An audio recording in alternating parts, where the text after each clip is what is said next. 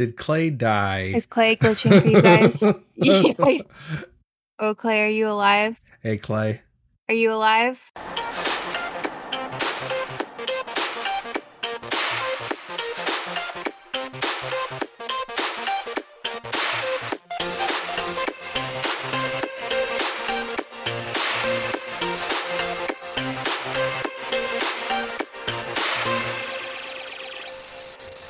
Hello, and welcome to Beyond the Table, a podcast about a team of folks who love publishing and playing board games, with topics ranging from Capstone Games news and industry insights to games we're playing and fun we're having. This is episode 5, recorded on August 2nd, and the rumors are true, Clay played Nemesis. Hey folks, Tim here. Hey everybody, it's Jillian. Hey guys, glad to be back. It's Josh.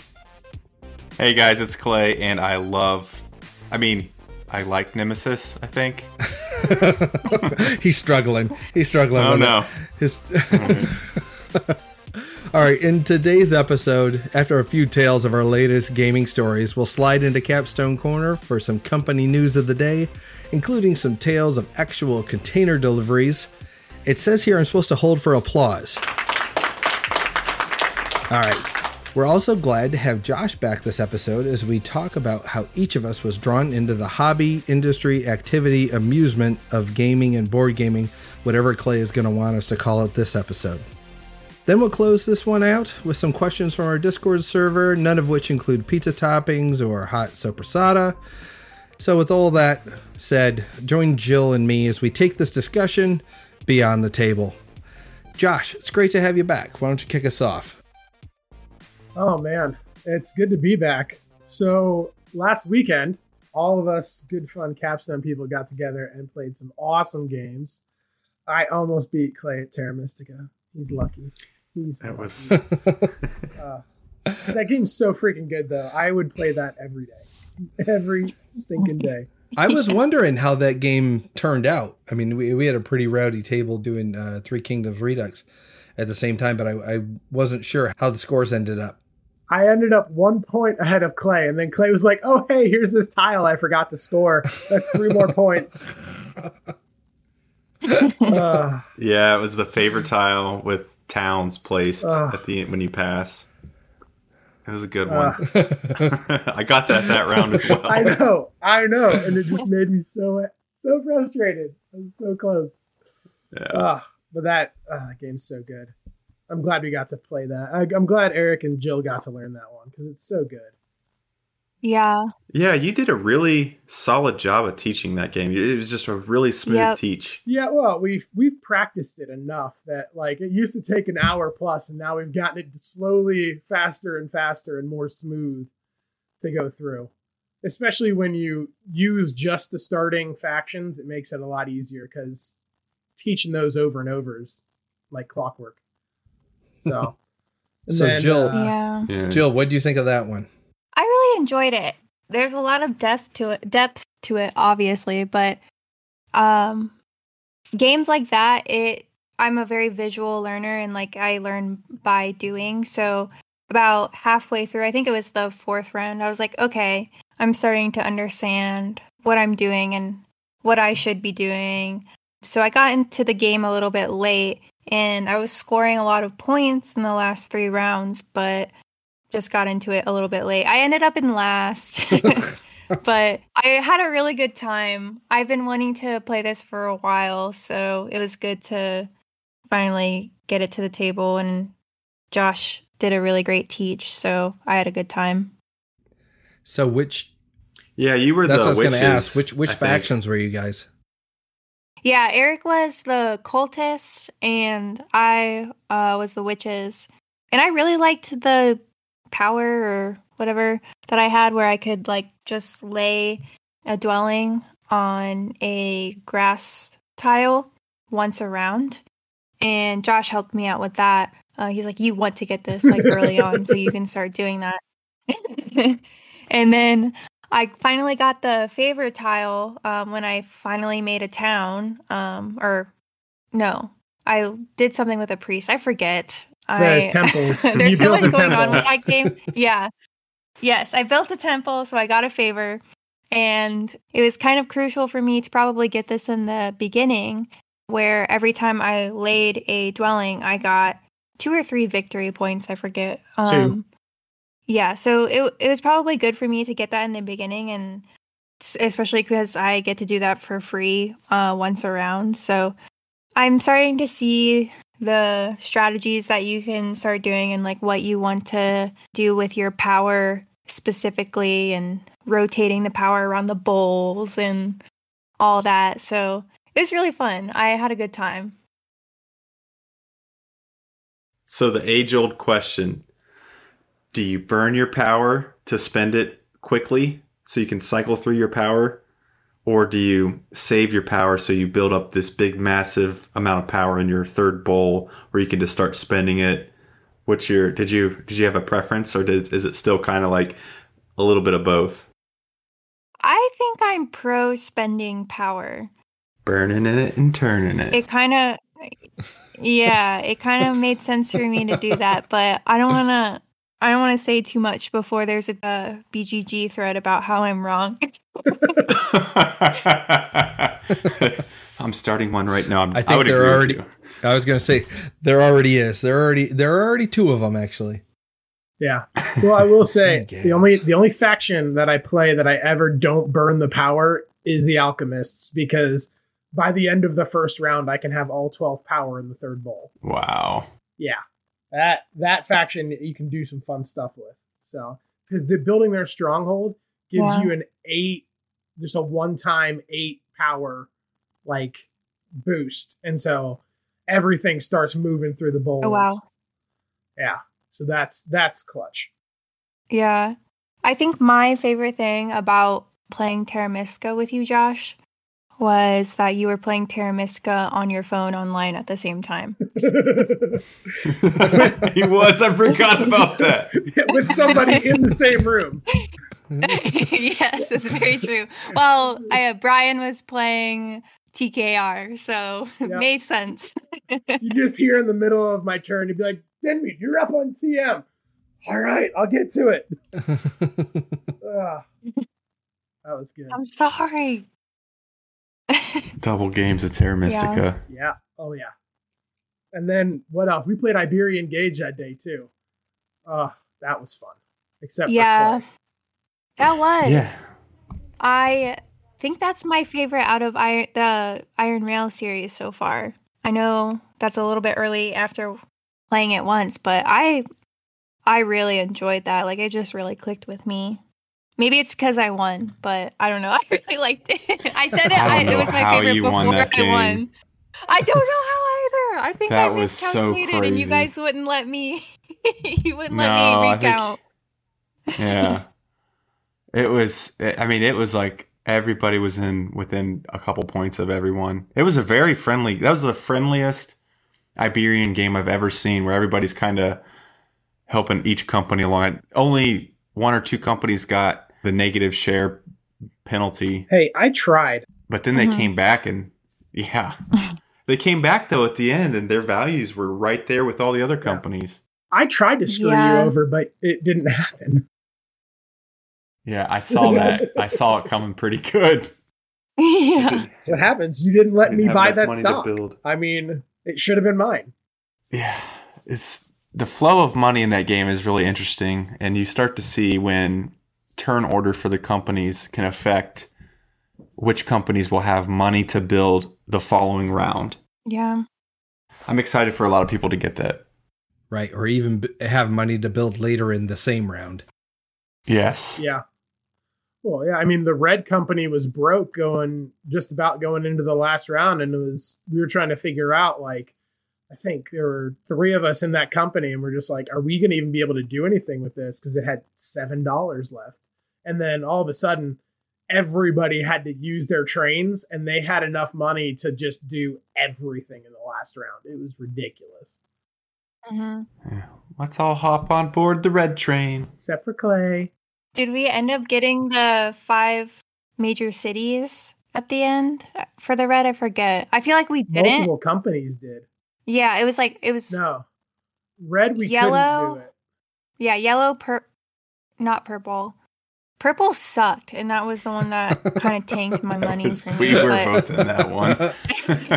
Yeah. Nobody wanted to touch that. You put the stock price too high. No, not until the end. Yeah. But red, like you mentioned, it was $4. And everybody but Clay, I think, bought in that round for some weird reason. Clay, Mr. Stonks over here, didn't get the red when he needed it most. He was $1 short. Yeah. It's only $4, man. So cheap. And then the next round, it went up like 8 times on the track. I was like, wow, the heck is this even possible? Look, you don't ask those kind of questions. Yeah, it was cool. It just happened. Yeah. It just happened. So red was the winner amongst all the trains, I think. It went from nothing to one of the most expensive payouts. And I think Josh and Eric both had 2 shares in that one, and then I had 1. So you guys got a lot of money out of that one. Eric had 3. Yeah, Eric got the last. He had 3 of them. Yeah. It was clutch. Yep. Mm-hmm. Yep. So I memorized those scores because they were so close to each other. I won at 525, Eric had 524, Clay had 522, and Josh had 497. So that's wild. It was a pretty tight game. And like for a little bit, Josh and I were like comparing monies, and we were just like even like making jokes like, oh, I'm like 15 ahead of you, or I'm 15 ahead of you this time. And I don't know what happened in the payouts. So that makes me feel like I did something wrong. And I miscalculated, but I had more shares in other ones than he didn't have, or he had in other ones. So maybe that's the difference, but yeah. I don't know how I ended up. You did it right. Okay. Yeah. I cheated. You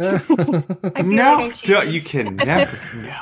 I didn't see any cheating. I counted yours again, and I didn't see any cheating.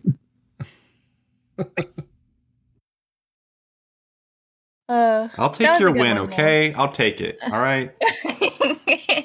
I don't know. I think Eric would take it first. Yeah. Oh man. And then what, Clay? You got some good games in on Saturday. Yeah, but before Saturday, Friday. Oh my gosh, man! We got we'll talk about it in the Capstone Corner, but just another container, and they're always a mystery when they come in. Is it going to be floor loaded? Is there going to be stuff everywhere? What's it going to look like when you open those doors? But I was exhausted, and then I drove up to Cleveland, which is about 4 hours, because I had to make a stop in Columbus. And anyway, Tim had everything ready to go with Nemesis. Like, it was awesome. He just walked in, said, "Hey, how you doing?" I brought some beer over, and just a nice atmosphere after like a crazy day where. Jill and Eric were already there, and we just sat down and dove into Nemesis after, catching up real quick. But gotta be honest, that game was a lot of fun. That was way better than I expected. I might get some flack for saying this, but I'm gonna say it anyway. No. I think Tim knows where it's going. No, to me, Nemesis is the game that Fantasy Flight achieves to make, but this is the best non-Fantasy Flight game out there. It's hands down really smooth all the way through, and it is an action movie to a T. And it was it just hit on all cylinders with me, because maybe it was because of my mind state where I was exhausted and just wanted to hang out and play some games with some close friends, and just a wonderful, wonderful experience that was. You were the android. Eric was the psychologist, Tim was the convict, and I was the CEO. So we all played like expansion characters, which was new for, I think, Tim, Eric, and I, but this was a new game for you overall. So the android was pretty cool, and I'm jealous that you played it. But okay. So Josh coined this term. This was the one game where Tim did not win. Everybody but Tim won. So it's a double win. That's true. It is a double win. Everyone gets double wins. So Clay, what you were describing, I mean, this was my ninth ninth play of that, I was just taking a look. And one of the things I really love about it is every time it's just a little bit different. So this one, like the last time we played was the first time we really had anyone who successfully left on the pods. And this time every single player got off on those things. That so you, I mean every game was just a little bit different. And of course, the convict, I mean he had to convict, you know? He had to run around, and we threw in a couple promos that we hadn't played, that I've never played with before, but one of them was crawling. So we were I was able to crawl from one side of the ship over to where the escape pods were, which just happened to be opened on the previous turn. And I jumped in it before anyone else could even make their way to it, and then tried to, and then took off. Eric's pod. Absolutely. Eric opened it, and I'm like, that's in my head. I'm like, that's awesome. I'm going to go through these, you know, the technical corridors. You know, I got to draw a card. No big deal. We'll see how that goes. And of course I draw the one that puts a larva on my board. So I got a face hugger on me, you know, while I'm going through the corridor just to get to the escape pod. I end up with only two contamination cards in my deck. But I got that larva, which means I got to do that whole shuffle thing and draw four. And of course, the number one and number two cards of the four that I drew were the two contamination cards. Yep. So in other words, Tim's out there in space, an escape pod, thinking he got out, stealing Eric's escape pod, and all of a sudden, chest burster. Dead. Yeah. I just got what he deserved. That. Yep.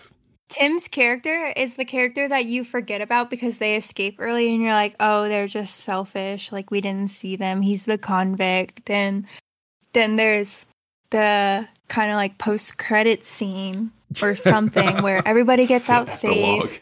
And you're just sitting there in the pod sleeping, and then you wake up and suddenly chest burster. And it's like the scene to like open up the next movie. Like, I don't know, maybe because you're the convict and you're like ultra buff and strong, it's like a super buff alien or something, or a mixture with the Predator. I don't know. Or it could be singing the Michigan J. Frog song from Spaceballs. Oh, jeez. I haven't seen that movie in a minute. Oh, it's so good. Yeah. Mel Brooks is a genius. Yeah. Oh, my goodness. But yeah, Nemesis was really cool. I think, I mean, don't get me wrong. It's not a strategy game by any means. There's really, to me at least, I mean, I like the feeling when I play a complex strategy game like Terra Mystica, where your brain goes through these motions. That exercise is satisfying and gratifying to me. And I didn't get that same feeling at all with Nemesis. It was a completely different feeling. It just felt like I was...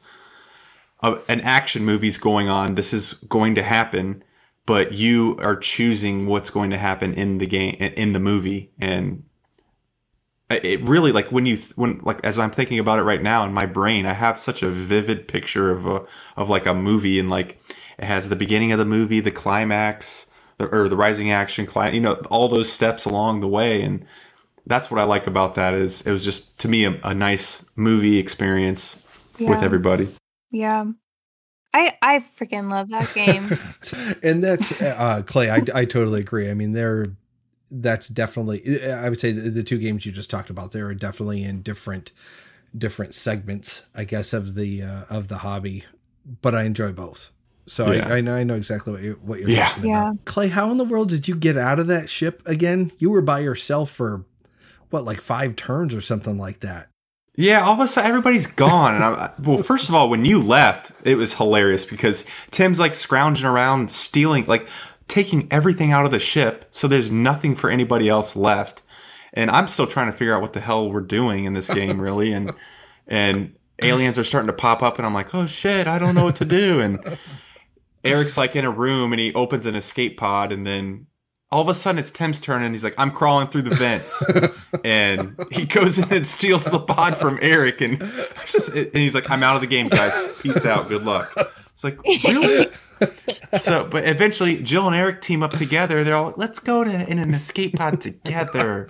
We're going to do it together. Oh, there's an alien. We'll kill it together.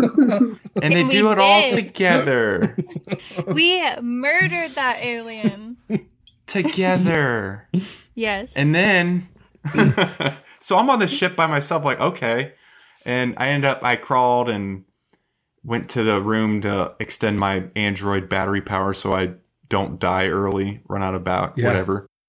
Breeder, one of the worst guys, comes out. And then I get to the escape pod room and an alien shows up. It's like, okay, cool. I have to fight it. And just got the worst die rolls, whatever. But we learned how powerful the Android is at fighting, because when you fight with melee combat, you're punching the alien, so you're going to get contamination.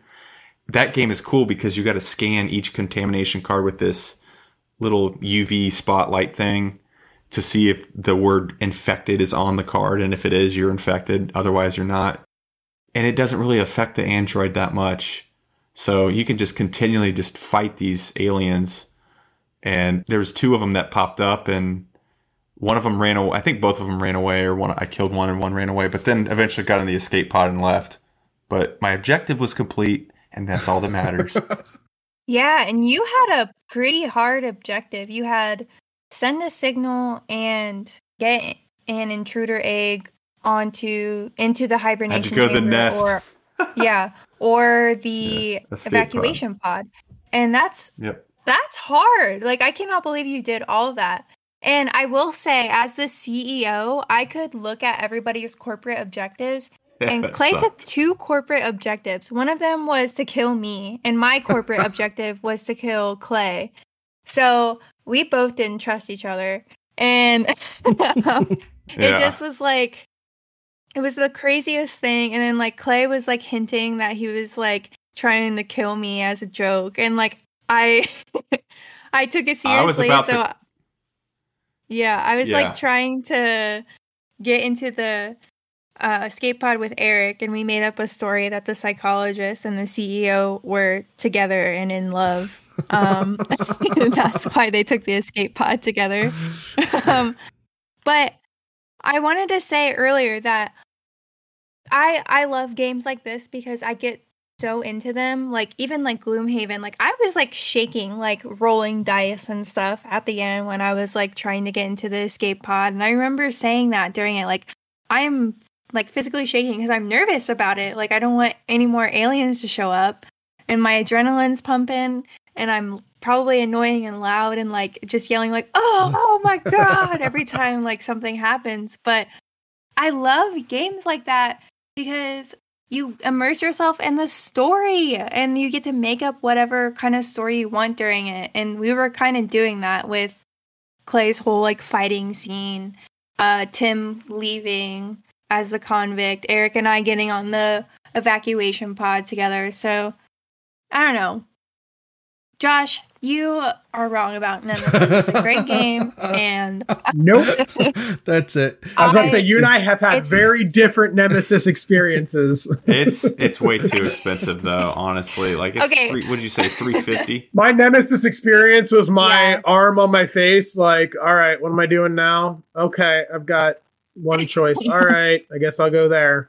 Yes. That was my Nemesis experience. Yes. There's no decisions. No decisions at all.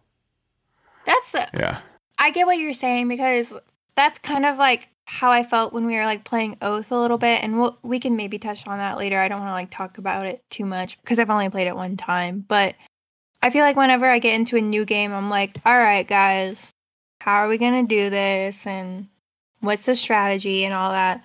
So maybe you need to give it a couple more chances, and then you'll love it as much as us. You just got to Clay it. That's right. Here's the thing. The theme has no attraction for me. I don't like the movies. I don't have any... I love sci-fi. That's not the kind of sci-fi I love.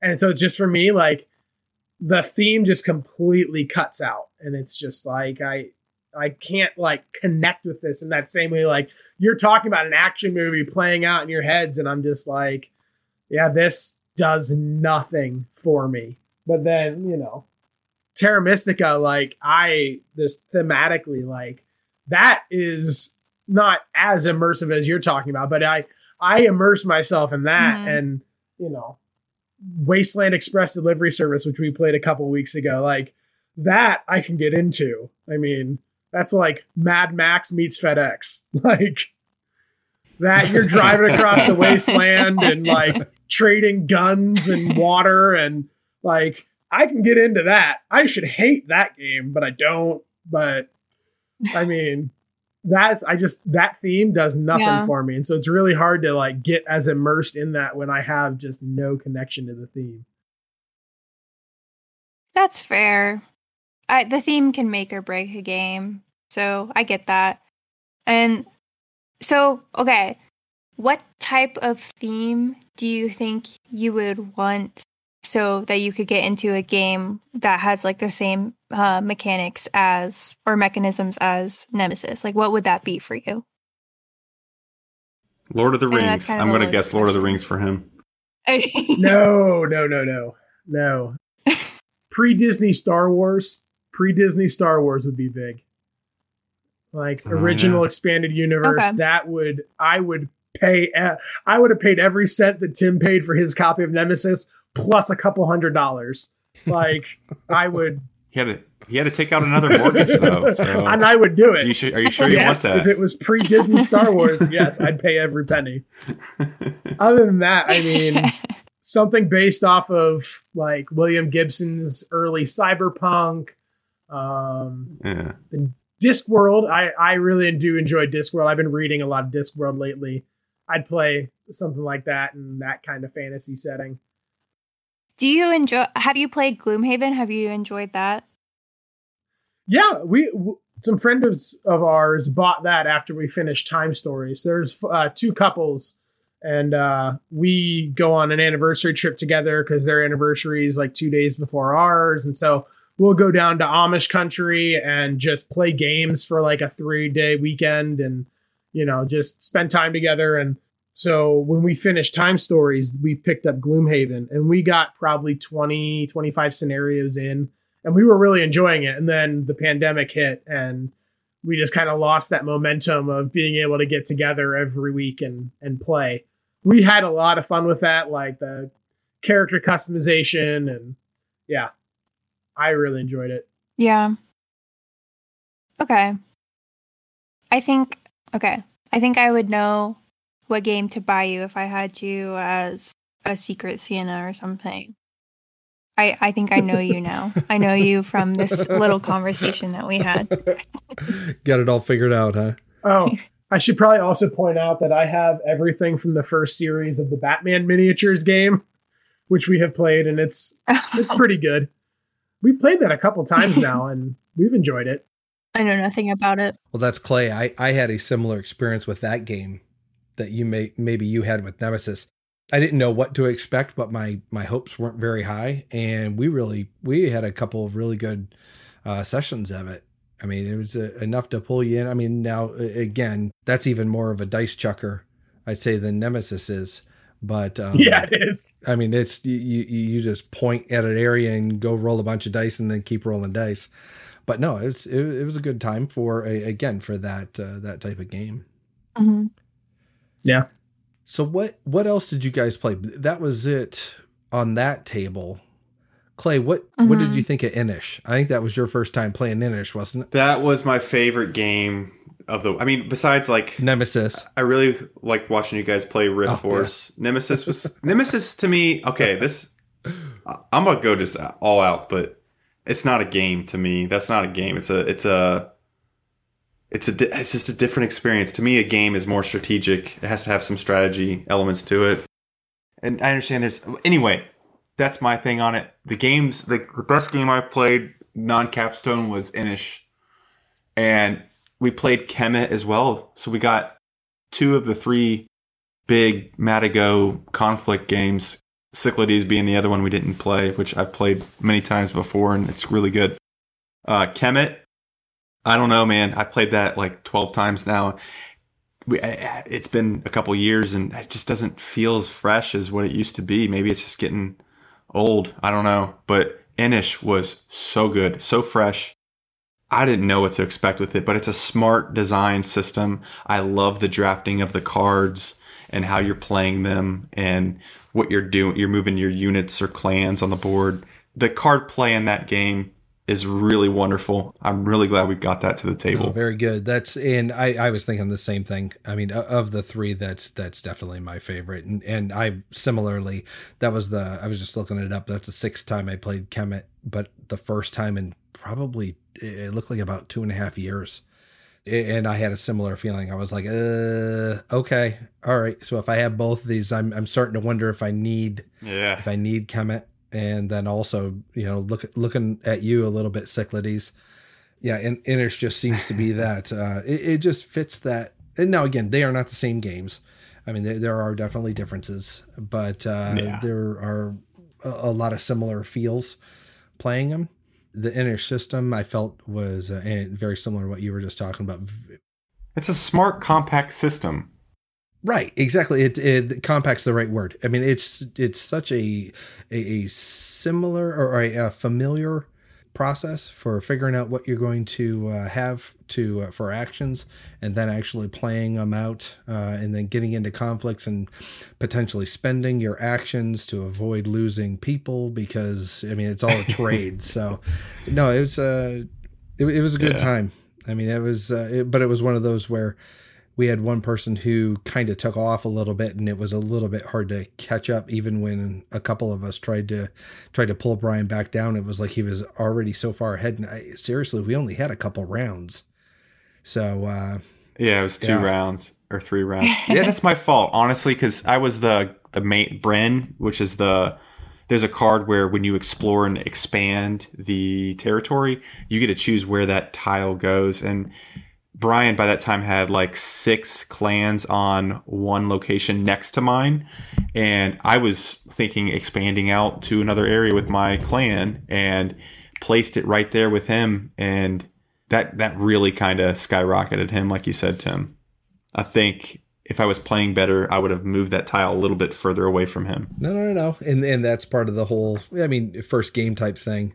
But even that, that was a game. I mean, we got done in just over an hour, I think. Yeah. And even with that, there were a lot of neat, interesting decisions and pushes and pulls and ganging up on people and pulling back and trying to protect your own. I mean, there's a lot of neat stuff in a little compact package.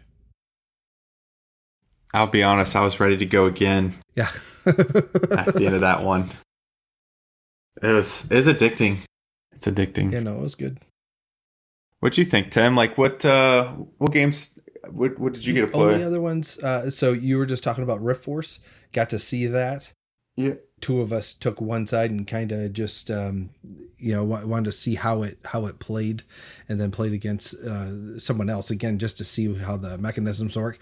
I can't wait for that one to come out. I really can't. I want to get my hands on that. That was a neat, PvP just battling system that again was very accessible. It's one I know I'm going to be able to play with my kids. I know Kelly's going to be interested in something like that.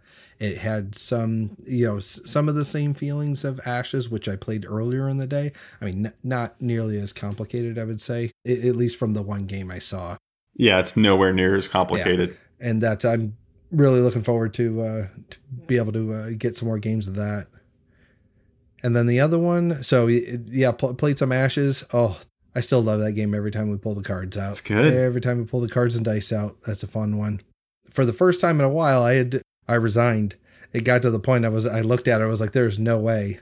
I ended up going through my deck so fast, and he still had a bunch of life left on his Phoenixborn. So I was like, nope, that's not happening. So we ended up quitting that and moving over to the fastest game of Three Kingdoms Redux I've ever played.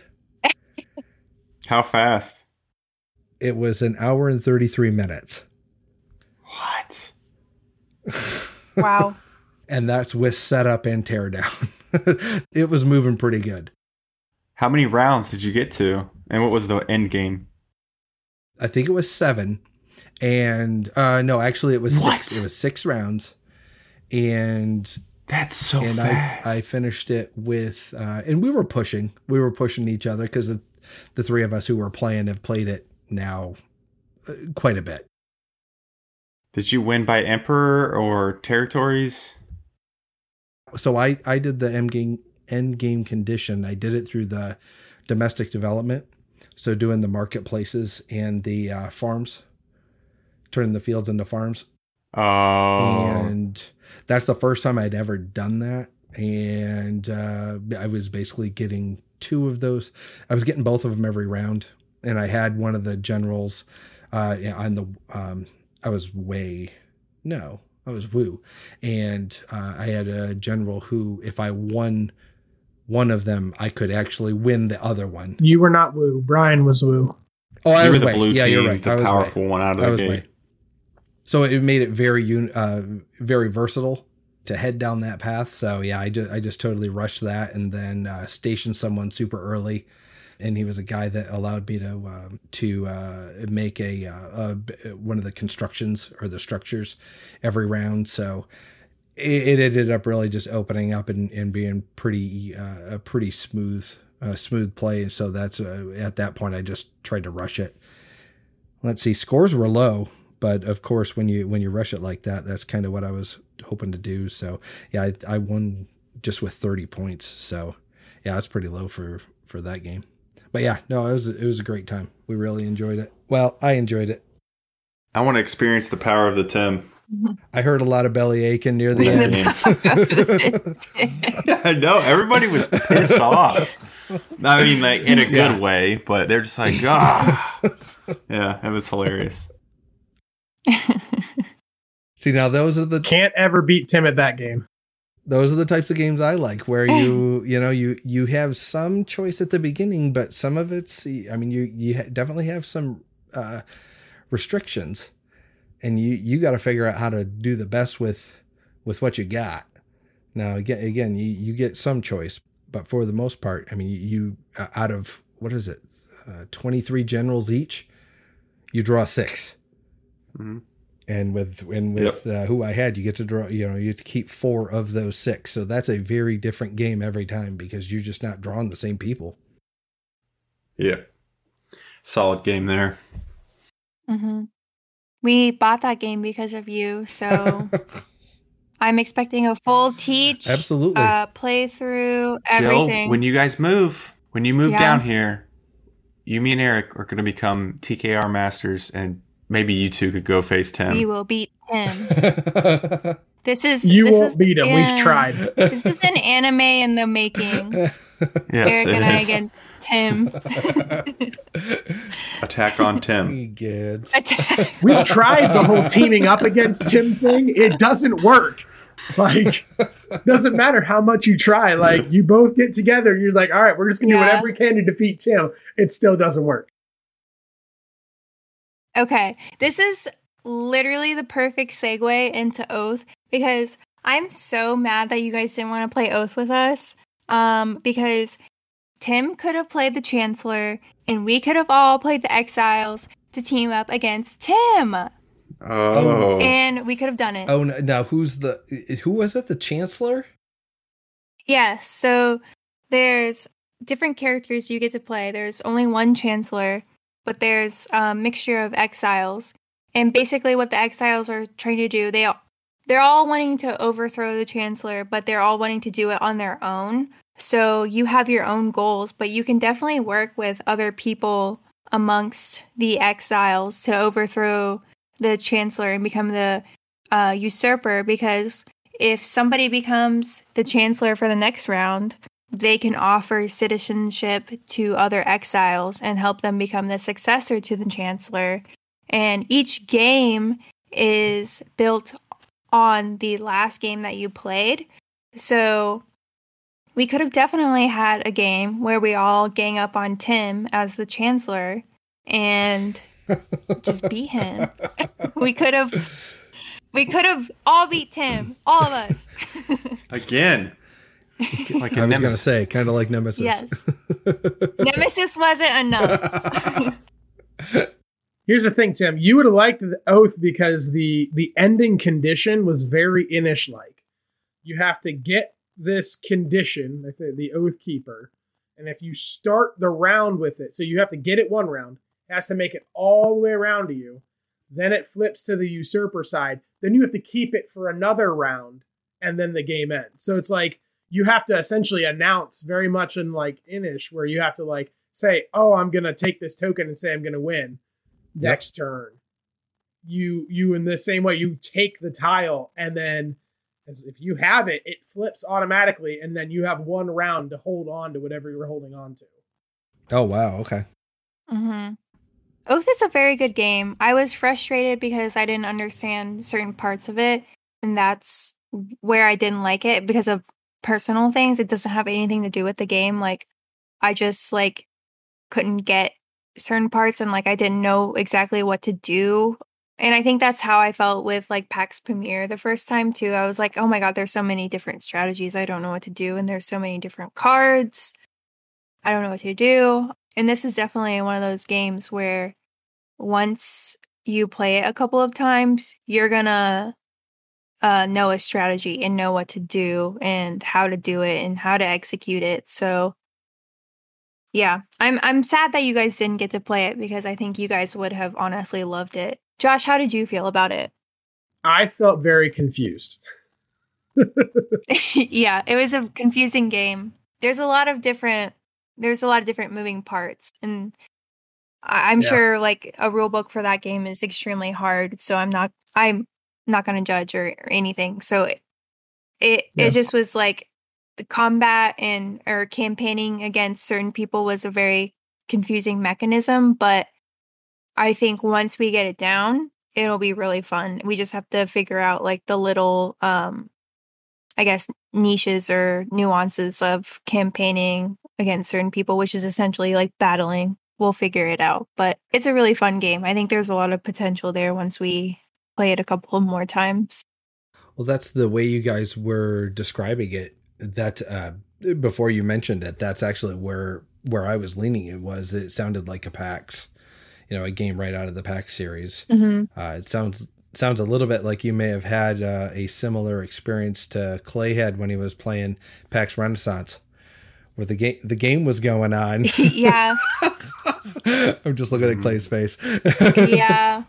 I feel bad because I was like not in a good mood because I had a migraine at the time. Oh, that. And Josh was. I feel like Josh was seeing me lash out because I was like, how did you get 28 defense points, Josh? I can't believe you defended 28 against our 11 attack. I feel bad, so I apologize, Josh, if it was me because of that. No, you were fine. Is that why you're like Mean Palomo? Is that your name on Discord? Did you say Mean Palomo? I did. Is that what you said? I don't know. It's pomelo, which is a type of citrus fruit.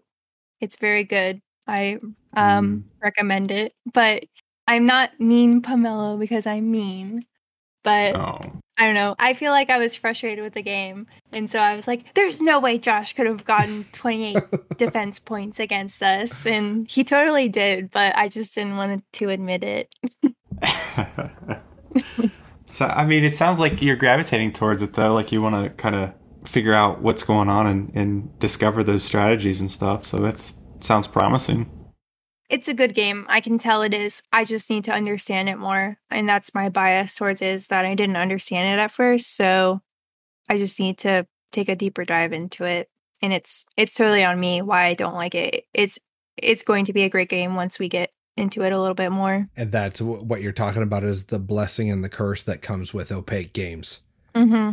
You know, the worst thing about them is you don't get them at first. The best thing about them is you don't get them at first. Yeah. You know, and that's what draws you in and makes you come back. So, you know, just like Nemesis, right? Right, Clay? No? No, that is like completely the opposite end of the spectrum. I know. There's a lot of rules. I mean, it's really complex, but I mean, it's not definitely not that the opaque nature of a BIOS or a PAX game. No, totally agree. Were there any other titles you guys wanted to talk about? Oh, I made Clay play Homeworlds. Oh, that's right. Yes. Yeah, go ahead. Josh made me play Homeworlds. He pulls it out. It's like then this tin with triangles and 4 colors and different size triangles and 4X game. I'm like talking about opaque abstracts. That's that exact ultimate opaque. My brain was how Jill mentioned when she was done. She was like, "I'm done. I'm fried." I was there at that time, and Josh is like, it's really straightforward. You know, you're just gonna explore, expand, and, you know, all the X's and. It's like, it's hard to see for me because it was so abstract, but there's some cool stuff in there, and I get it. I don't get the game yet, but I understand where it's going, and it was just nice to see Josh's excitement because I know when he gets excited about a game, it's going to be really entertaining, a lot of fun. So appreciate that, and it was a lot of fun, yep. Josh. It's a lot of game packed into a very small amount of pieces. Probably the most game. That's exactly what it is.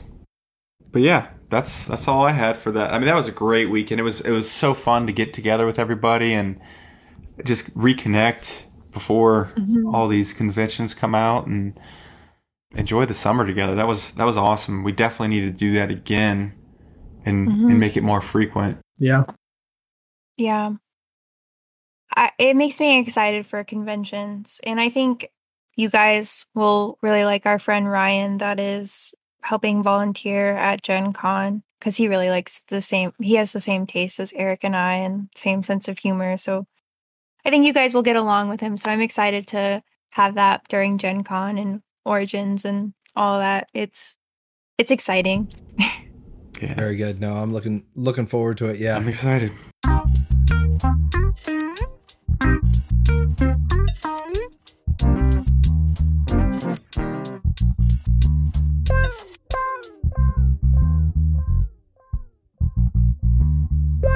All right, so let's go on and head on over to the Capstone corner and see what's new with all these shipping delays and whatnot, what new releases we have going on. So Clay, why don't you, I feel like you have a better handle on what's coming in and all that stuff, so I'm going to let you take the reins on this. Yeah, so last Friday we got Pipeline and Rorschach into the U.S. I'm just going to speak U.S. here because we do have 4 locations around the world where we store product, and now U.S. is typically the last of the 4 locations to get stock, either the U.S. or Europe, which pretty much is the same time frame. So just take that knowledge here. We just got Pipeline and Rorschach in, so those will be going out. And Juicy Fruits came in a couple weeks ago. Coffee Traders and Curious Cargo came in. And I feel like I'm forgetting. Oh, Iberian Gauge just came in as well. So we're wrapping up pre-orders as we speak and really getting ready for all of our summer releases that are coming out. We've got a lot on the water, as does everybody else in the entire world. The shipping delays are still here. We actually just paid. I just want to get this on record because I've never seen this. The 3rd printing of New York Zoo has been booked and has a sailing schedule in a couple weeks with a $20,000 bill coming to me. So wonderful. That's crazy. But we need that product in ASAP. That's nuts. But everything's... Yeah, I love our freight forwarder. Chris does a wonderful job, and he really knows how to pull things through and make them come in. I mean, we got Iberian Gauge shipped on June 1st, and we got it middle of July, which is pre-COVID delivery time frame. I mean, 6 weeks. So that was incredible. I mean, and we're doing that with a lot of our shipments right now. So the price is going up, but we're getting product, and that's the most important thing to me is getting product so that you can have our games that you've pre-ordered or purchased at a game store. So it's important to me, and really appreciate everybody out there hanging out and just understanding the situation that this entire global market is in. I don't see it getting better until March 2022 is what I'm projecting, but, you know, what do I know? We'll see how it goes, but we're We're rocking and rolling, guys, and it's exciting right now. Really, really fun times at the warehouse. Really a lot of energy, so it's good. I think post Chinese New Year is when it, or Lunar New Year is when it's going to be better, because I know that September is a really busy month for shipping in general, and that's literally next month. A lot of people are preparing for holidays, so it might get a little bit crazy with people who don't have games on the water or stuff. So all I can say is thank you to everybody who has been patient with us as we try to navigate this. And please be patient with other publishers as well, because patience is a virtue, and it's always great when you guys show empathy towards us. So thank you. We really appreciate everything. So, yeah. One thing I do want to mention before we go is the summer releases are pretty much wrapping up now, and we're going to be moving into our holiday releases. Our big four is what we're going to call it. We just announced Boone Lake, the next big complex game from Alexander Pfister. I'm very excited about that. That's in partnership with DLP Games in Germany. Maracaibo, the Uprising expansion is going to be a lot of fun. That's a big, big box expansion. And Imperial Steam was announced as well. Really excited about that two-player experience for a train game that's never been done really before. So yeah, and then we got two more titles coming out as well. You'll see those probably around when this podcast drops. Yep. But yeah, we're really excited for everything that's coming out. Yeah. It feels illegal talking about Boone Lake and Maracaibo Uprising right now because we're announcing those literally tomorrow. And so I'm like, I'm not allowed to say them. I can't say their name. Those words are forbidden. Yeah. There's a lot of fun stuff coming, and more in line with the traditional Capstone brand, the big crunchy titles that you're used to. So we're excited for that. Yeah, I'm really freaking pumped about all of them. Like, I know which one you wanted to say it so bad. I know. I know which one you're talking about. I know. I'm really. I don't know if we're going to announce that when this comes out. So yeah. I even know that one. I know which one you guys are talking about. Yes. I was about to say it, and so I just said all of them, which I am excited for all of them. But this one specific, you guys are going to love. I don't know. We're going to have a fun office party where we pick which one is going to be the best received or something, like which one everybody's going to go bananas over. There you go. Yeah. Maybe it'll be all of them, but we'll see. Yeah. I don't know. Yeah, it could be 2019 all over again. Yeah. It's really shaping up to be like that. It's pretty cool. It's a good year. It's exciting. I love making these announcements. And I love toying with all your emotions, too, in the Discord, being the hype woman. I've been following the Discord, and you're playing it up perfectly. I love to watch it and see people playing into your games. Yeah. Also, okay, so I do want to say this before people get real angry at us. Clay, you mentioned something about socks. Train socks at some point, and I just want to make sure that you're still thinking about those, at least just thinking about them, nothing else, nothing more. Yeah, I mean, I see it in there, but yeah. During one of the podcasts, Clay, you like had an epiphany and went, "Oh, I have an idea. I have an idea." Okay, I know what the idea is. It's still there. Yeah, yeah. I haven't moved on it, but it's still there. I think we have to get a little bit less busy to do this, and post-holiday might be the perfect time. I just don't see it happening in the near future with all the stuff we got to do. That's true. I'm looking at a mountain in front of us that we got to go tunnel through in order to get to the other side. So, yeah, I don't want to toy with their emotions too much. So, yeah, nix the socks convo for now. I'm sorry, Discord server. Don't hate me. Instead of stonks, I can't do it with socks. Stonk. All right. But that's what's going on at Capstone.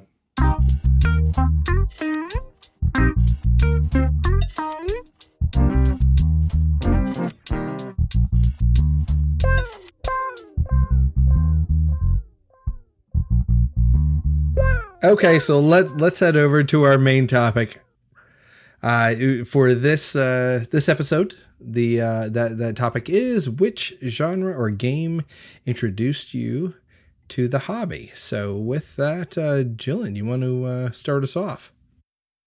Sure.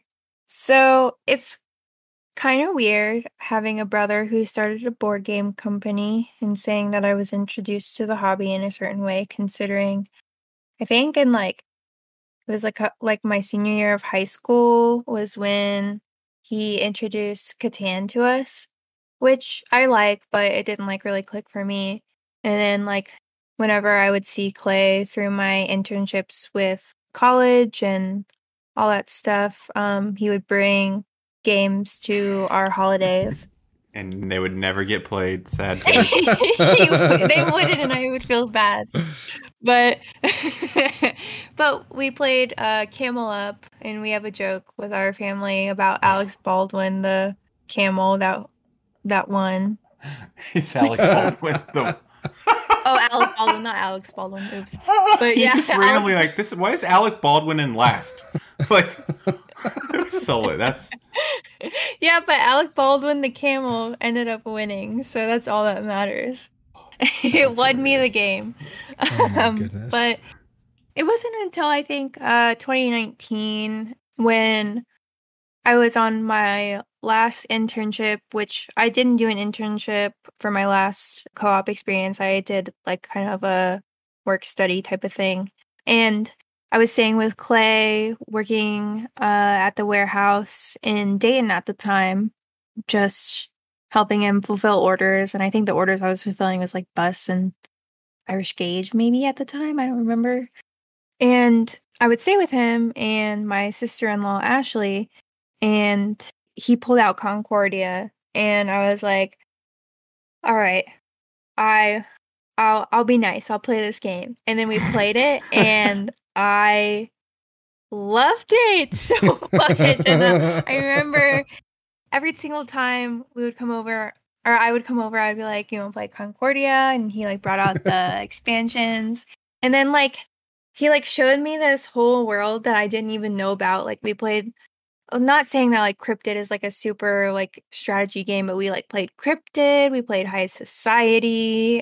We played a ton of games that whole fall of 2019 when I was staying with you guys a ton.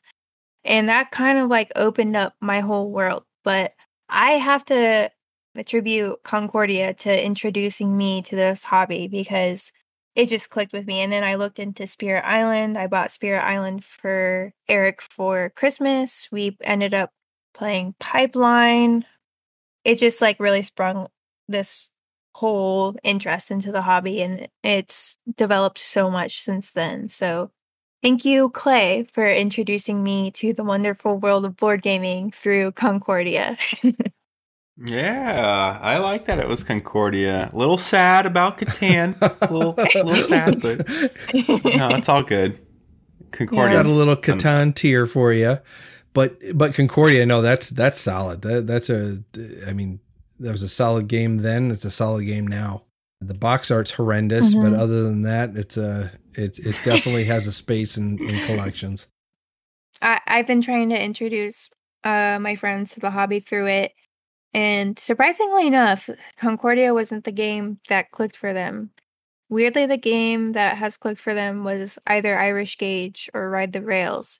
So I'm whoa. I'm sad. Yeah, it's kind of crazy because I'll introduce them to the hobby through a train game, and they're not interested in trains. So they're like, oh, I don't want to do this. But then they play the game and they're like, oh my God, I'm literally addicted to this game. And our friend literally stole our game or our copy of Ride the Rails from us. So when Ride the Rails came in to get to deliver to the warehouse, I was like, well, I'm stealing from the warehouse. I'm going to take this Ride the Rails copy because our friends stole our paid-for copy at the time.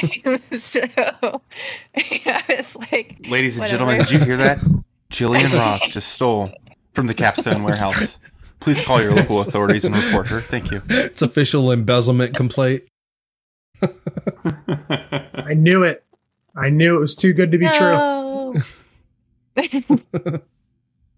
I know. I let the Discord know about the ding indented copy of Coffee Traders, and now my secret's out. So whatever am I going to do? Probably wasn't even dented. But yeah, Concordia. Yep. No, that's a good one. Josh, how about you? Where did you start? Well, I grew up in a house where we played a lot of cards, and we had all the basics. We had the Monopolies and the Saris and the Phase 10s and all of that. But right after high school at a New Year's party, I was introduced to Munchkin. And then like a year later, a couple of friends of mine and I were really bored. And so we just went out to a local comic book store and found this game that I had played one time and barely even remembered. And then for the next 2.5 years, every Friday night at my apartment, we had anywhere from 5 to 10 people over playing Munchkin. Like, we bought every set. We had every expansion. We were blending these sets together, like 3-hour games that we were just going on. And it was so much fun. And I have so many great memories of the things that we were doing in my tiny 1-bedroom apartment where we had the windows open in the middle of January because there were so many people in this place. We just hang out and play this stupid game. And I've sold most of my Munchkin stuff now, but for nostalgia's sake, I still have a couple sets. And it got me in. Josh, I got to stop you. That's a lot of Munchkin. Trust me, it was a lot. That's a lot. Clay, is that a game you played? I actually bought that the second year of Capstone just to see like what the, because we go to conventions, you see Munchkin everywhere.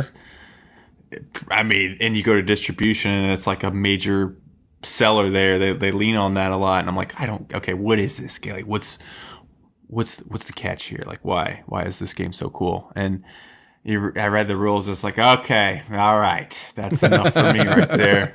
I can't.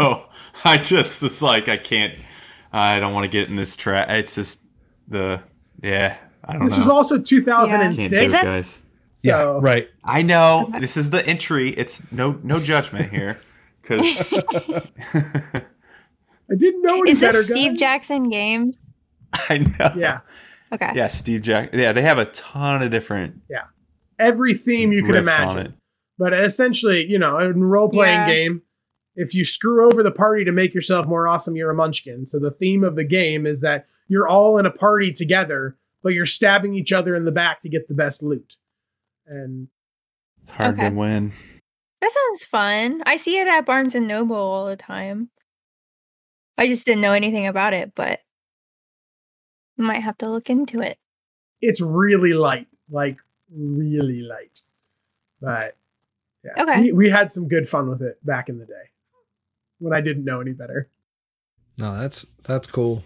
I could tell you stories. I love that. That's awesome.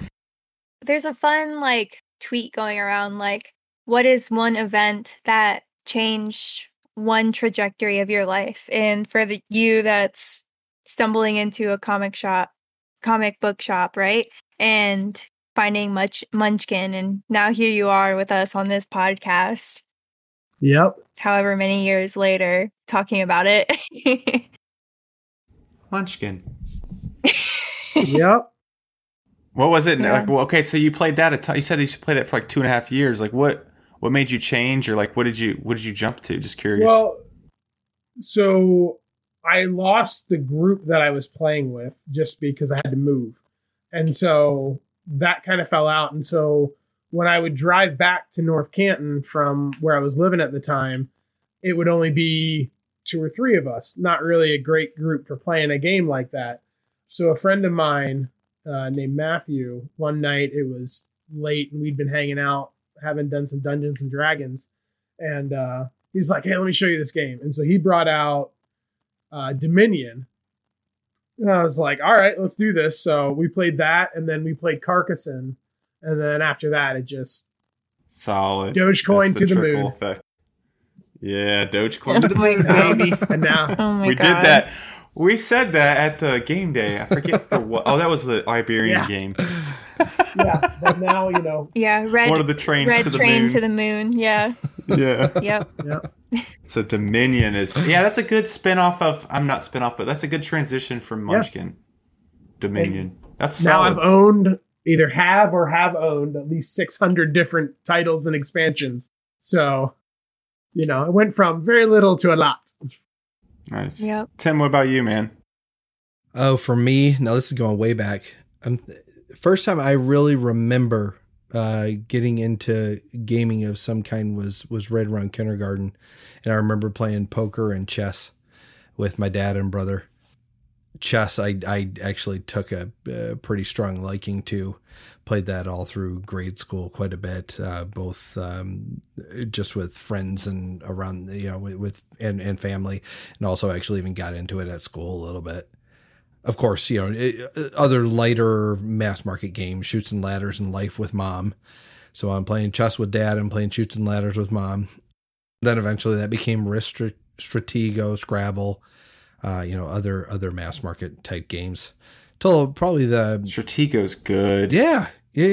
No, and that's and again, that was a good game for that time and for that environment. So no, we really liked basically all the games we were playing. At that point, though, well, no, a little bit later. Let's see, early 80s, or yeah, early 80s through the early 90s. So about a decade, I was. Spun off into RPGs and was Jill, you were like 12 by then, right? When was it? It was probably early 80s. I was 8, I think. Yeah, like 8.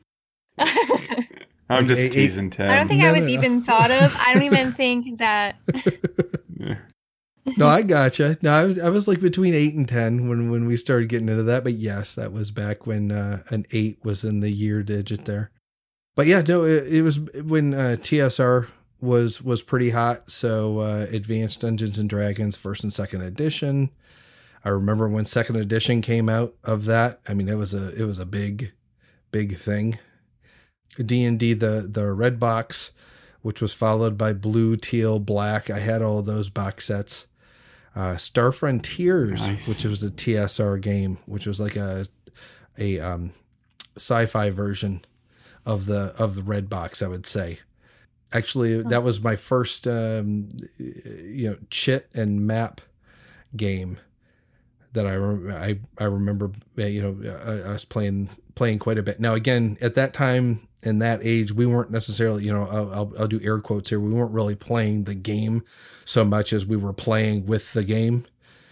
But you know, we had all the pieces out, had all the components, and we were just messing around. Top Secret was a game. I believe that was TSR. It was kind of a it was like a James Bond espionage role playing game, and then Paranoia, which was and I think that still has a decent following. Oh, Paranoia. Yeah. Where it's really good. That's why it's a dystopian situation where the characters are basically kept done in their, I think you had 6 lives. There were like 6 clones of your character. And that was something you needed to manage your 6 lives. Yep. But yeah, so yeah, for about a decade, I was doing role-playing game type stuff. That game is just so good because, like, it's mundane things you have to do, like go turn off a switch, and then you die 4 times on your way to turn off a switch. Like, yeah, it was total like Big Brother, 1984. Oh, yeah. I like that. Yeah, theme. It was neat. Mm. Yeah, book's good too. If you got too smart, the computer that controlled everything would just kill you. Like, yeah. Oh, you know too much. Yes. You're amazing. Dead. Your next clone's here and doesn't know as much. Yeah, you had to be careful to not show your smarts. Yeah, it was that part was really interesting. And those were all. That's really cool. Yeah, it was, and again, that was neat. That was going through, you know, middle school and early high school. Another whole set of RPGs was Palladium, which was basically all written or curated by one guy, but there were, even at that time, they had a superhero one called Heroes Unlimited. Teenage Mutant Ninja Turtles was that was the first place that I had ever seen that. I think it started out there and then spun off into everything that you see now and the multiple movies and cartoons. Wow. And all that stuff. Recon, which was a Vietnam War setting for an RPG, and then they have a pretty extensive library for Robotech, all the way through that multiple series, epic, I guess. Now, I was never into the anime side of that nearly as much as the gaming side, but Eric loves that anime. Oh, really?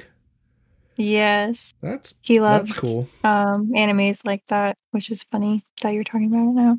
And that was one of the things that was a situation where the game kind of drew me into the setting and the overall story, rather than the other direction.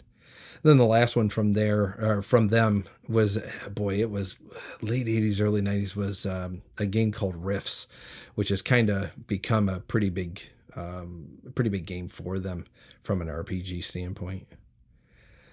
But yeah, so lots of hours, lots of years spent in the role playing game sphere, I guess. Then spent a few years. Did you play? So you're playing with your mom and dad, pretty much, as a kid. What was it? Just like local buddies that jumped into RPGs? Yes. Yep. Well, actually, so I'm just curious because because when we drive to PAX Unplugged in Philly, we always talk about like experiences and stuff, and I've got this like bullet point list of where your trajectory was in the hobby, and to hear the details is really cool. So just closing all the loops on my side here. Yeah, no. Thanks for asking. The jump to RPGs came. So my brother was about 3.5 years older than me, and he had some buddies over, and one of them had an Advanced Dungeons and Dragons book, first edition, and then that's kind of where that started. I mean, I remember him hanging out in one half of the basement, and me kind of sneaking down there just to figure out what was going on, seeing all these dice on the table, and hearing all kinds of cool stories. And it just really drew me in, and I just kept sucking it up, kind of like just every from a board gaming standpoint, every game that came out just had a little bit of a twist on something that I liked previously. So yeah, it just ended up growing and growing. Mm. I remember talking to you when we were playing Nemesis at our apartment about the beginning of the internet. Yep. and the first thing I searched. We were all talking about our first experiences with the internet. And Tim said that his first search on the internet was Magic the Gathering. Yes, it was. Or Magic the Gathering cards. Yep. But I'll let you talk about it. No, that was exactly it. Right when it was getting, I guess more folks doing it and a little bit more mainstream. Yeah, I remember sitting in a physics class and looking up Magic the Gathering. Let's see, that would have been revised. So, early 90s, mid 90s, probably mid 90s. Yeah, I remember the exact card, the first card I looked up, which was Vesuvian Doppelganger. I have no idea why, but I remember that was the first thing I did, and that wasn't the internet, that was the World Wide Web on Mosaic. I'm sorry. Old school, love it. You just hear that. Yep, shatong.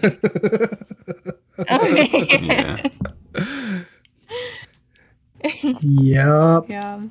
Yeah. So that's going back into gaming, and yeah, I've got another couple decades in there, bouncing in between miniatures gaming, Warhammer 40,000. I was in and out of that 3 times in 3.5 decades. That's when I started, when the original Rogue Trader book came out, which is the first edition. Actually, I just sold that book. It was in basically perfect condition to someone who really wanted it from a collector standpoint. What was the sell price? It was like 120 for a paper book or paperback book.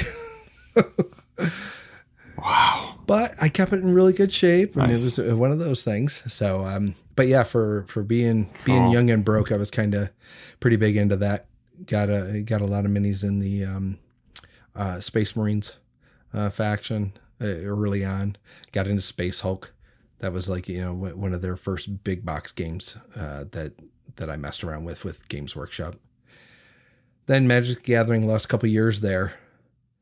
Basically disappeared. And that was basically right out of high school, or early college, I think, years, so mid 90s.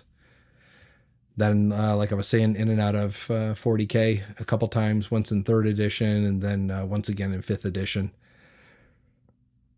The 5th edition was kind of neat. It was so late 2000s, early 2010s, and I found a very solid group in the middle of rural New Hampshire. So I'd moved there for work. We were there for about three and a half years. And I don't know how, but I ended up with like basically being 90 minutes from anything. And we were 5 minutes from one of the most competitive Warhammer 40,000 groups in 2 states. So basically like all the super solid players within New Hampshire and Vermont were all right in that area, and went to this one little shop that was just like 5 minutes from where we were living. That's what happens when it snows, ladies and gentlemen. Yeah, exactly. Right. Just play Warhammer 40K. And that's what they did. I mean, there was a group of boys. I think it was about 6, 8 guys and 2 women who were joining. And, I mean, they were into it. They were into the tournament scene. They were driving, you know, a couple states away to play in competitive tournaments. So, and they were good. They were real good. So yeah, that took me to, December, 2012, which actually was, the family. We were moving to Ohio, back to Ohio actually for the second time over Christmas break. So we had to spend spent an extended time, a little over 6.5 weeks, with 6 of us and a dog in a hotel room. So I figured I jumped on Amazon. It was actually some of the first stuff that I purchased on Amazon, and that weren't books, and bought a couple games, 2 of them. I bought Ticket to Ride and Dominion. And then had them for the Christmas break while, you know, basically the rest of our lives were all packed up. Those were a couple things that we had to mess around with. And after playing those back-to-back days, my wife and I visited a hobby shop near my parents and bought a lot of the common staples. I mean, I know we came home with Pandemic, Power Grid, Apples to Apples, Munchkin. We had our own lovely copy of Munchkin, and I know at least 2 expansions. So, yeah, ever since then. So I would say the getting back into the renaissance of board gaming probably around that December 2012 standpoint, and then yeah, it's been a pretty upward trajectory since then. Right now, I mean, and now we're talking about Nemesis, and I'm looking at this Chronicles of Dronagor. Clay, have you been following this Chronicles game? No, you need to look it up. We're not doing that. Not touching that. You have far too many hundreds of dollars. Don't do it, Clay. You'll get sucked in. Oh my goodness, man! We need to talk after this. We got to talk to the audience about your trajectory from 2012 to 2021, because it's a pretty interesting ride, and I like to live vicariously, especially through Tim, because of your experiences that you've had and with the different types of genres out there in this hobby of ours. So, yeah, that's a fun story too. Sure. How about you, Clay?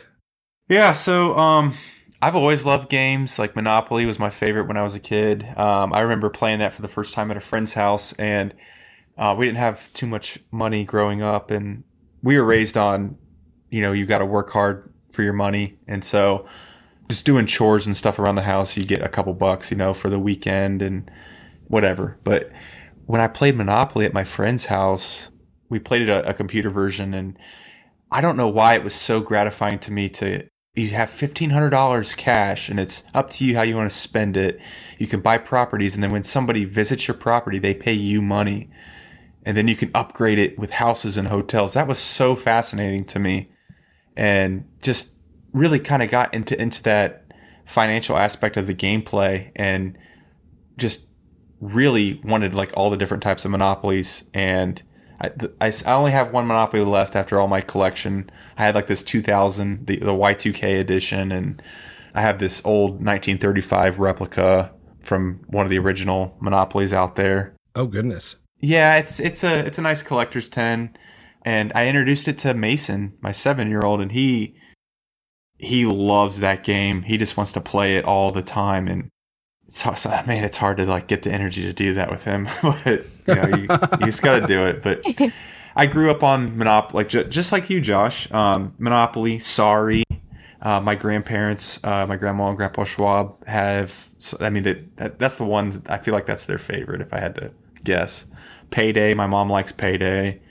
My dad taught me Stratego, and that was so cool, where you have your own little regiment of units, and they have their own little unit abilities, and you can put some bombs out there to really kind of mess with the opponent, and the spy can kill the general, and just fun. That was a cool concept to me. A little bit more fun than chess. I thought chess was really boring. Just what didn't catch me as much as it did for you, Tim. I wish it did, but I gotcha. You know, I know that's why Go for me is so hard to pull the trigger on.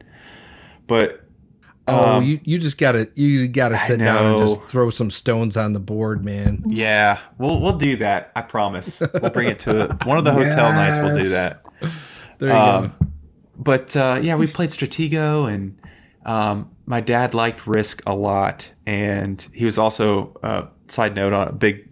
I'm pretty sure he had Advanced Dungeons and Dragons 1st or 2nd edition, one of the two, because he showed me his collection and some of the old paper maps that he drew with his groups and whatnot. And that was really cool. I still have never really played an RPG, and that's something I still want to do. And that's, Tim, like your story of how you progress through this genre, this hobby is so fascinating to me, because you've experienced all these different things, and I like to get that information and know what it's like. So, yeah, Monopoly was probably the number one game. High school kind of dipped off of that and played golf a lot. And then college engineering degree is a lot of time in the books. Probably a little bit too much partying, but we all do that. Not all of us. And then I remember at UC in Calhoun Hall on our floor, on the 8th floor, there's a group that I didn't know the name of it till I started playing it, was Catan, and they would play it all the time. And it's like, you guys, we got to go out, you know, like, you know, do what college kids do and get all wild and crazy. And they're in there playing Catan, and I was like, let's go out. And looking back, I'm like, man, I wish I would have tried that. I wonder how different my life would have been if I would have played one of those games. And Magic the Gathering was popular there, and I just never really touched it. But got out of college and moved to Florida, West Palm Beach. And my brother, my younger brother, Connor, he moved in with us, I want to say around 2011 or 2012. And Connor is one of those guys. I want to explain who he is, because when he told me this, I was like, it just, the math doesn't add up.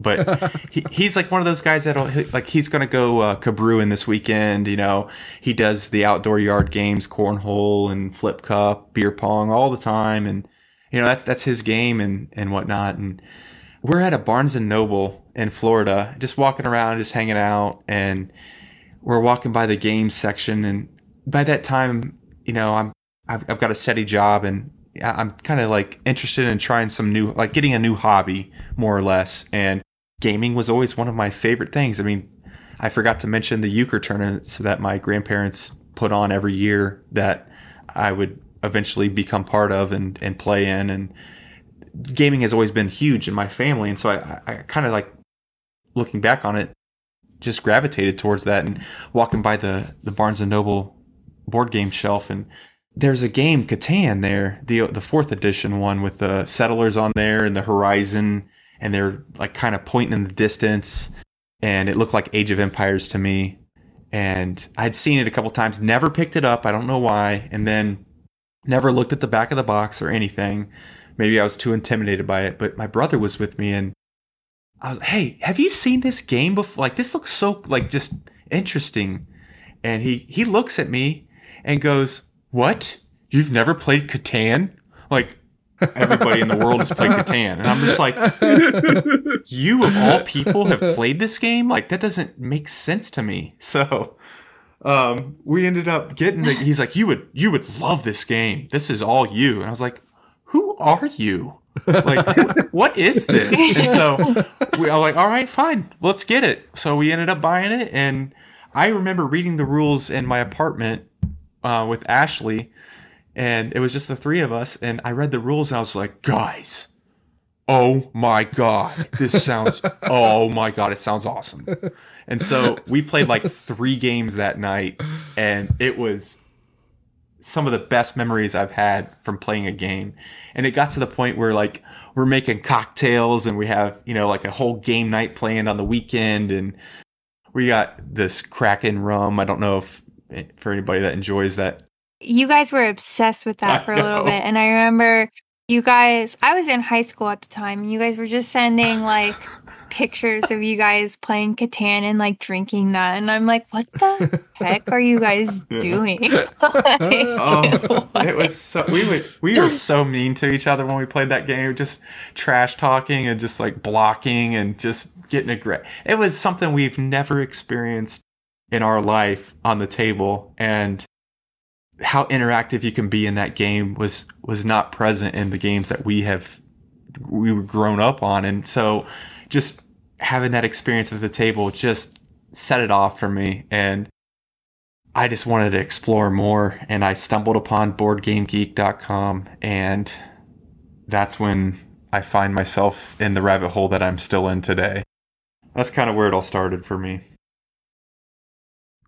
Very good, very good. My goodness. And then you started a board game company. I did. And here we are. Yeah, right. We made it, guys. Clay, we made it. Yes. So, Clay, how are we going to get you some role-playing game experience here? I don't know. Are there any out there that you're more interested in than others? The Witcher, because I jumped on the video game, the third one. And Jill's probably sick and tired of me talking about it, but that's the best game of all time. No. So our friend that is playing The Witcher, and whenever we're on Discord talking, he's always streaming it on the Discord, so I watch, and so I might. Oh, so good. The story's good. But I got the RPG from Gen Con in 2019 because the company that sells it was releasing it, and I think there's another expansion. I've never read the books. I just got it just for memorabilia, essentially. So who knows? But I'm down for. I like the fantasy stuff. I'm not a big. Maybe the Paranoia one you were talking about sounds kind of cool, but other than that, pretty much fantasy's my jam for that kind of stuff. I might be able to get access to the Paranoia books if we wanted to actually try that at some point. I would be down. That sounds cool. I have a question for you. I just want to know, like, when you're playing an RPG game, do you think you would want to be, like, 100% serious immersed? Or do you think you would, like to have fun a little bit and joke around type of experience? For my first time, that's how I would like to go into it, is the latter. Just having fun, joking around. And then you would get a little bit more serious as time goes on. Yeah, if I fell into it and was like, oh, this is actually really cool, let's get into it deep, then yeah. Okay.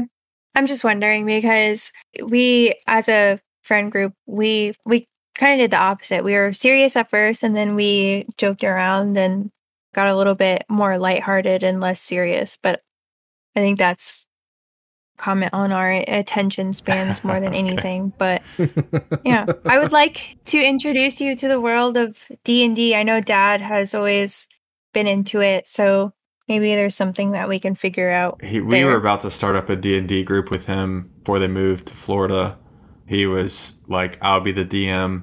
He used to actually, I don't know if you remember our great grandma on my mom's, on mom's side, I believe, passed away. Yeah. And all of us and my, and Justin and Corey were out, and he would be like, okay, do you want to be a wizard or do you want to be like a warrior guy with a big shield? And he would just tell these stories, and like, you could, you see like a house over here, or you see the woods, and he would walk you through this. And he's like, that's, I was doing Dungeons and Dragons with you guys without, you know, just doing it. And I was so, that was like one of my favorite things, is just like him taking us and on this adventure and just storytelling it with us. And I think he would be a lot of fun to do that with.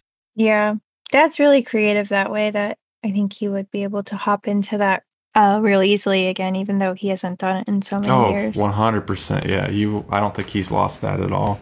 We'll figure it out. You and I, we got to start the conversation. Well, very good, guys. I love the history there. That's cool. I'm glad we're all here together. Oh, yeah, absolutely. Yeah. Yeah, interesting journeys, all of us. Nowhere better to be. Yeah. I feel like we always do like the sentimental stuff with Josh. Like we did the what friends did you make during board gaming? And now we're like, oh, how did you get into board gaming? Tell us about your history. I like that Josh stuck with a game for 2.5 years, the same. Well, I mean, obviously different riffs on it, but that's awesome, man. That's a solid, fun time, I'm sure. Yeah. Oh, we were going till like 3 a.m, and I had to be at work at 6 the next morning on Saturday mornings. Yeah. I mean, I was 20. That was 15 years ago. Yeah. Like we were crazy. And here's the thing. There was never a drop of alcohol in my apartment. We were just like hooting and hollering, and like, oh, it was just such good chemistry with people. Like, it was awesome. That sounds awesome. Yeah.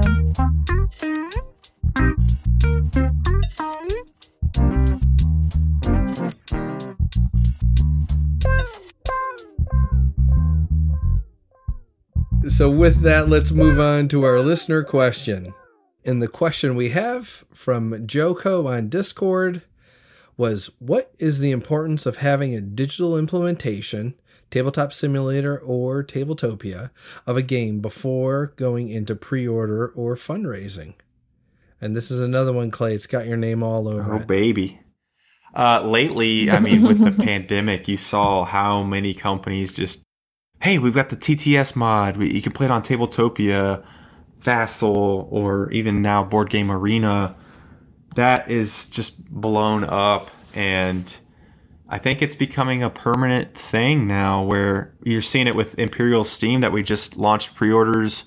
We've got the Tabletop Simulator mod there for people to play, and it's quite frankly amazing to see many plays of that game on the same day that we launched the Tabletop Simulator mod. But yeah, I think it just, it's a two-way sword.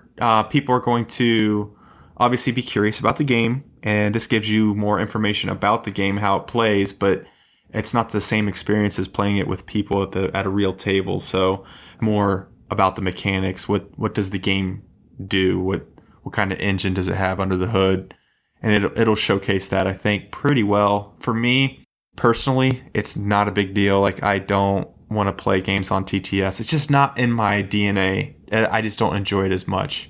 So I'm not personally seeking it out, but as a company stance, I'm trying to have at least Tabletop Simulator, a module ready to go for our games when we're going to open pre-orders, just so people know how serious we are about the game. We're backing it.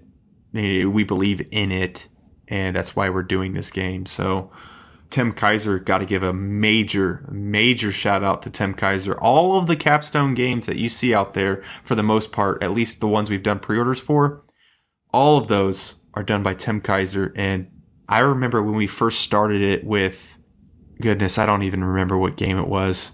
It was a couple years ago. Now he's got an Imperial Steam where it's got everything scripted. There's helpful pointers on what pieces, what's the name of the piece as your mouse is hovering over it. Just a brilliant way of implementing the thing. So Tim Kaiser, thank you so much for doing that. Greatly appreciated. I'm sure everybody is also appreciative of that they're able to play it. So, oh yeah, absolutely. He is definitely a TTS beast. I mean, he converted several of our Iron Rail possibilities. You know, all the games that we ended up. All of them that we ended up the testing prototype and just play testing. Yep. Oh. Yep. Absolutely. So yeah, that, and again, trying to do that last year. It was it made it very convenient, but you're right. I mean, from a daily gaming standpoint, for me, I tend to have the same issue. It just doesn't quite have the same feel or the same experience. But in a pinch, yeah, it's pretty convenient. Yeah. So I think it's going to be sticking around. It'll be interesting to see what change, like how that kind of propagates throughout the industry in the years to come. I don't want it to be pushed too much to that side because it's a digital implementation.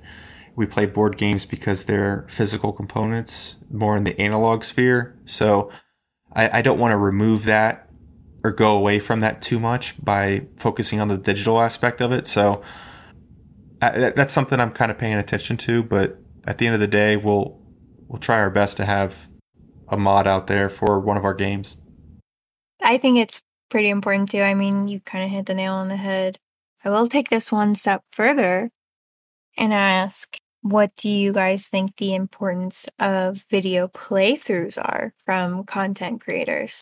Ooh, very good question. And I'm not going to answer that right now because I want to hear what your guys' comments are. I have never watched one. That's good to know. Okay. You've never watched a video playthrough? You know, I'll take that back. I think you had me watch one for BIOS, but I watched it at like double speed and was just like lost. I learned more from sitting down and playing than watching the playthrough. I mean, and this is just me personally. I love sitting down with a rulebook and like setting up the components myself and going through everything. Like I enjoy that, so I don't really look for video playthroughs. So that's just me though. I'm weird and I know it. So weird kinetic learners. Yeah. You sounds like Jill's in that boat. I guess like what I'm asking is like, would you look for a like review or video playthrough or any like content before you buy it, I guess, is what I'm asking. For like pre-orders only. Pre-orders, I would say it depends. I mean, I've got a couple games that I'm either backing or pre-ordering, and it's nice to be able to see them, at least the components and the mechanics and mechanisms as much as are developed before you throw some money at it. But again, that gets a little bit more important as you start adding zeros to the price as well. Yeah, you know, if it's a $40, $50 game, $60, $70 game, I'm probably not as worried about a multiple $100 game. But yeah, for those, which are the games I've been getting into lately, and it sounds like Eric has been getting into lately as well. Sorry, Jillian. Yeah. I wonder whose fault that is. But yeah, I've been getting more into that than what I used to. I used to be more. I'm pretty. I tend to absorb a lot of media content. I'll say. I mean, whether it be rules teaches or reviews after, but I don't know that I'd use it a whole lot for my decision making, other than maybe the last few months, actually. Josh, how do you buy a game? Okay, good to know. I generally look at the rule book, and I read the rule book. And there's one that I backed on Kickstarter, and I just saw Eric Martin post something on Board Game Geek about it. It's called Top Pop. And I'm like, first of all, I'm a big pop drinker. So, you know, I was like, all right, I'll check this out. downloaded the rule book, read it, and I'm like, all right, I'm in. Like, there you go. I have not watched any videos. Like, I read through the Kickstarter page and read the rule book, and I was like, all right, I'm in. So I have that kind of just visual. I can visualize games like that. So, and I don't even know who the content creators are. Like, I've watched a grand total of like 10 videos about board games on YouTube. So it doesn't even recommend them to me because it knows I don't watch them. I feel like that's like, that correlates with how you don't like Nemesis because, you know, I mean, like you're able to read the rule book and just be like, okay, this is perfect. I'm good. That's awesome. That's really good. Yeah. Well, cool. I think we're in some interesting times, and I think that new technologies allowed us to showcase games in different ways, and we'll see what happens in the future. Yeah. And I think that's our only question. Yeah. So I think this is the perfect time to wrap up this episode. So I'm going to go ahead with our end of episode spiel. So SpongeBob music. It's happening in the background. I can feel it. So here we go. The jellyfish music has to be in the background of this, Alex. And if it isn't, then I quit. All right, guys. Use the hashtag AskCapstone if you want us to answer any of your hot questions.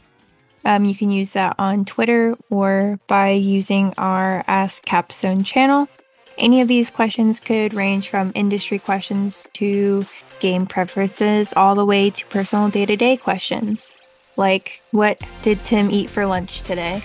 Make sure to jump in our bi-weekly online game nights on Discord. I don't think those are happening right now, but they might in the future.